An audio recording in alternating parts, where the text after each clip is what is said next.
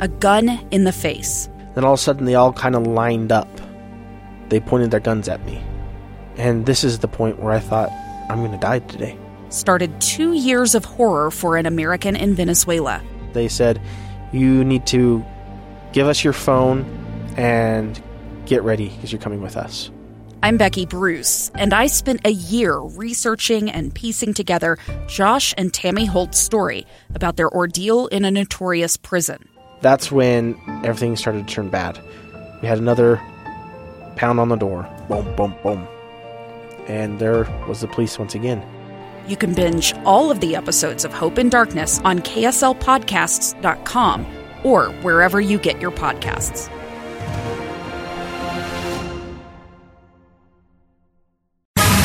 Spiritual home for so many in our nation's capital, the Washington, D.C. Temple of the Church of Jesus Christ of Latter day Saints.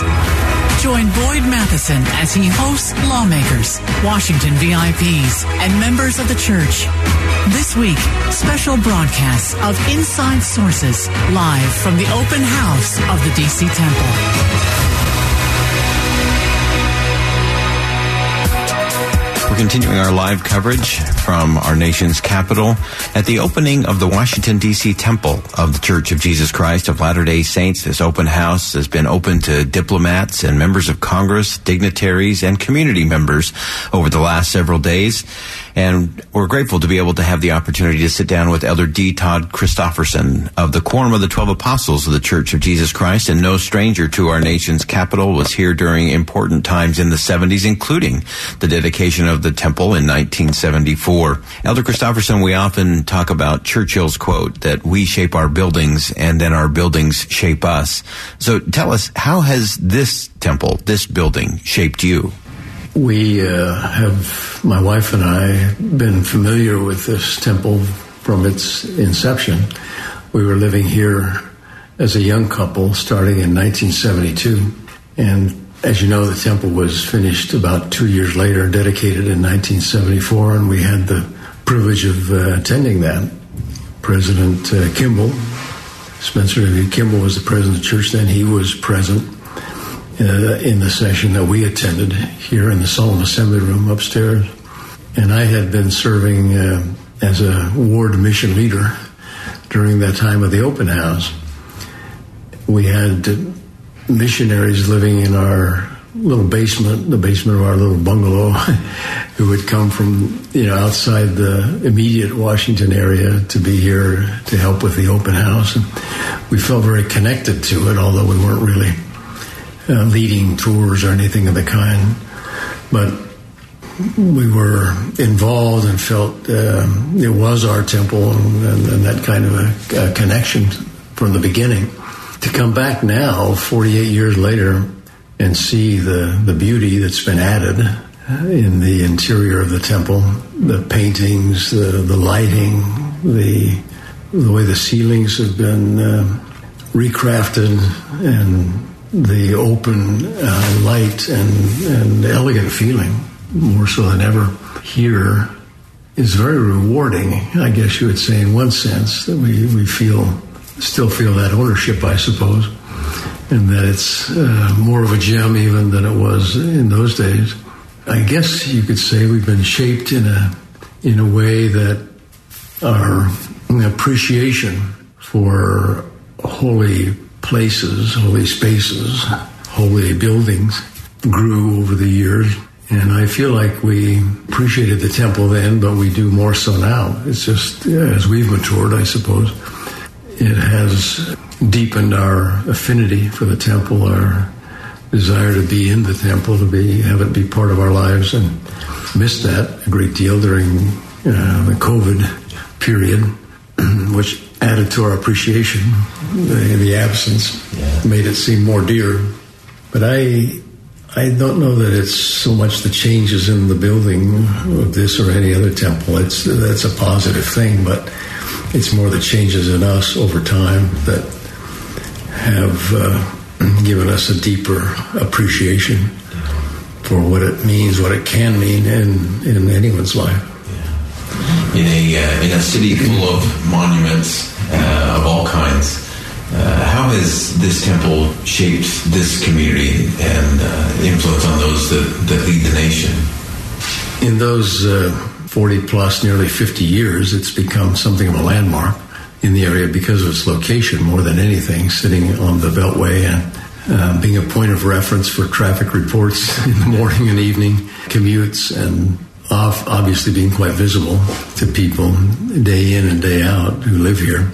So it's um, frequently seen.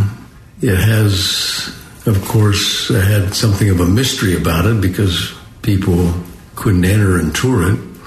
They imagined what it might be like inside and what the purposes and use of the building might be, but it was there wasn't a lot of information readily available. I don't think to anyone with that uh, that curiosity, but with this open house now and the many many people who can come can see the inner inner portions of the temple, the um, the purposes, the activities that occur here, get uh, um, an acquaintance with what this is, and we've done our very best to be really open about it uh, and show them everything that's that's here. I believe there'll be um, maybe a greater affinity for the temple, appreciation for it, and some of the mystery gone. Maybe it makes it a little a little more um, approachable Yeah. in their minds and and feel like they understand and sense the, the sacredness that we feel for him and can feel something of the same sort of thing. So I think it's going to be not just a familiar monument or a familiar site, but maybe something that um, they take a little more ownership of and feel a deeper appreciation for. Them. Yeah. The, the temple was uh, an important place for you in a, in a critical part of your early career uh, when you were the law clerk to Judge Sirica. Tell us just a little bit about uh, that experience, that connection to Washington, D.C., and, and the juxtaposition of the temple. My first uh, job, uh, employment out of law school was that clerkship with Judge John Sirica. I didn't know at the time that, that he agreed to take me on as a clerk in the summer of, of 1972. That the subject matter, so to speak, of our of our activity during those uh, succeeding months was Watergate. And when uh, when he gave me the offer, it was toward the end of 1971. Watergate break-in hadn't happened. Uh, I came a few months in August, uh, just weeks, I guess, after that break-in, the initial trial uh, or indictment of those who had uh, broken into the Democratic National Committee offices at the Watergate uh, began just a month later, September or so. But after that, it was all Watergate. You know, the uh, all his other cases were set aside because this demanded full time, and so I was uh, supposed to be with him for a year. It turned out to be two because at the end of one, we were in the middle of the White House tapes controversy, and he asked me to stay a, a year longer and not leave him in the middle of everything. But it was, as you know, a time of um, tremendous turmoil, Yeah. politically and otherwise. It was, for a period, the front page on every paper every day. And it seemed like there was at times nothing else in the world but what was going on with Watergate. And there were crises uh, in government, there were um, crises in, in legal proceedings, and, and all the things that Watergate spawned over over time. And so it was uh, it was obviously very interesting and, and intriguing kind of work for a, a law clerk to be involved in, but at the same time a little anxiety producing. And I remember um, we speak of the temple as a, as a place of peace, and for me during that time, it, it truly was. You know, as things seemed to be spiraling out of control one way or another, and it, nobody knew what the next step would be or what would happen next, the next shoe to drop. Uh, it was a nice uh, recourse, I guess you could say, for me to be able to come to the temple. To um, be here, just be in the temple, participate in the ordinances we do here, but but find the kind of renewal, spiritual renewal, and a chance to just step back, call time out on life, reflect on things, get a, a little deeper perspective, uh, reorientation about what matters and what life is all about and so forth. And just a chance to be in a quiet place and spend some time in thinking and prayer and meditation. Those were valuable moments for me, and I think others have found the same thing in their lives in a whole variety of circumstances than I have at other times since then. It's it's not necessarily the central purpose of a temple, but certainly one of the things we all find here and frequently. We're going to stay with the conversation just a little bit longer. More of my conversation with Elder D. Todd Christofferson, an apostle in the Church of Jesus Christ of Latter day Saints, as we continue our coverage from our nation's capital and the open house of the Washington, D.C. Temple. Stay with us. Much more to come on Inside Sources right here on KSL News Radio. Inside Sources with Boyd Matheson, live from Washington, D.C. at the open house of the Temple of the Church of Jesus Christ of Latter day Saints. Welcome back to Inside Sources here on KSL News Radio. We're continuing our special coverage from our nation's capital, including the open house of the Washington, D.C. Temple of the Church of Jesus Christ of Latter day Saints. And we're going to continue with my conversation with Elder D. Todd Christofferson, an apostle and member of the Quorum of the Twelve Apostles of the Church of Jesus Christ. Uh, he has deep roots in the Washington, D.C. area, incredible experiences, including being the law clerk to Judge Sirica in the Watergate case and many other uh, important things that happened in our nation's capital and spiritually as it relates to the Church of Jesus Christ of Latter day Saints. We'll continue my conversation.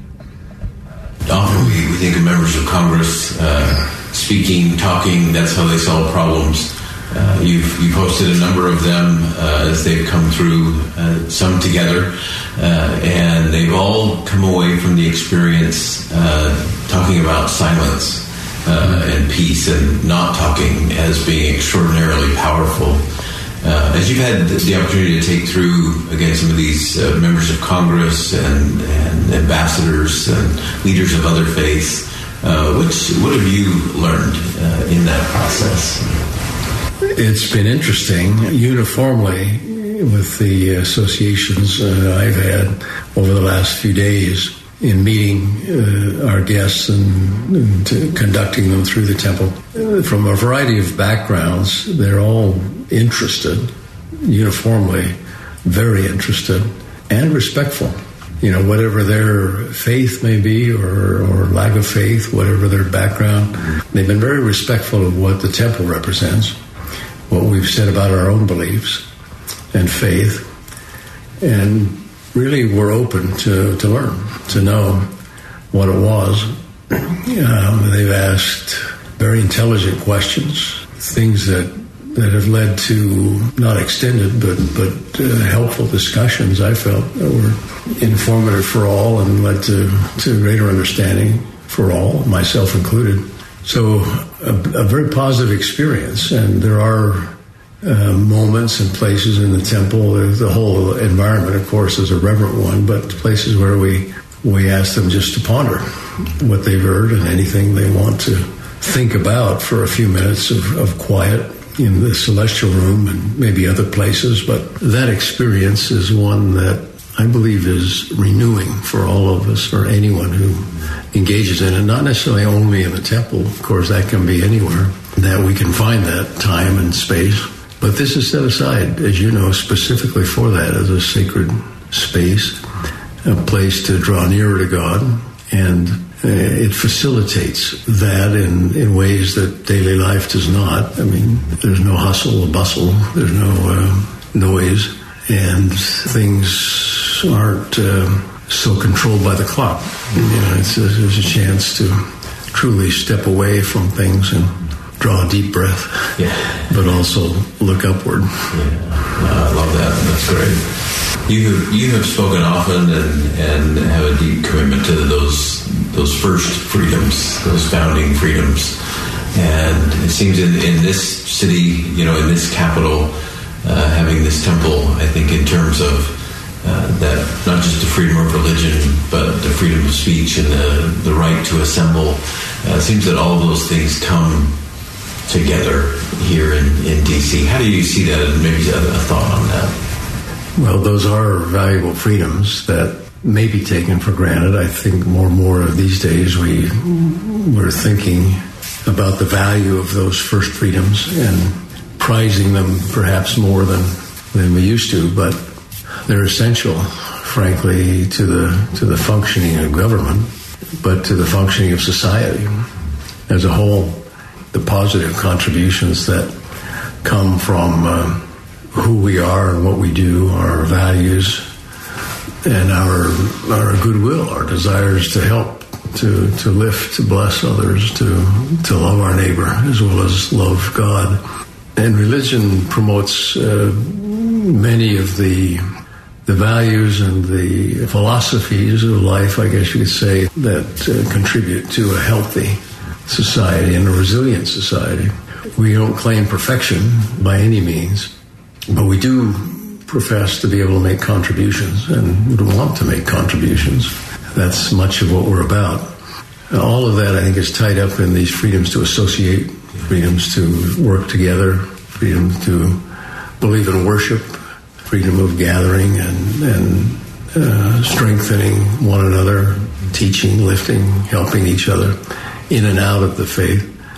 But all those things um, are fundamental, mm-hmm. in my view, and and I don't know, know, that there's any other institution, if you will, that's capable of, of making the contribution that faith and religion make. Mm-hmm. And without those, um, there's a very significant missing piece or pieces to the puzzle, and it just doesn't come together, um, if at all, not very well, without it.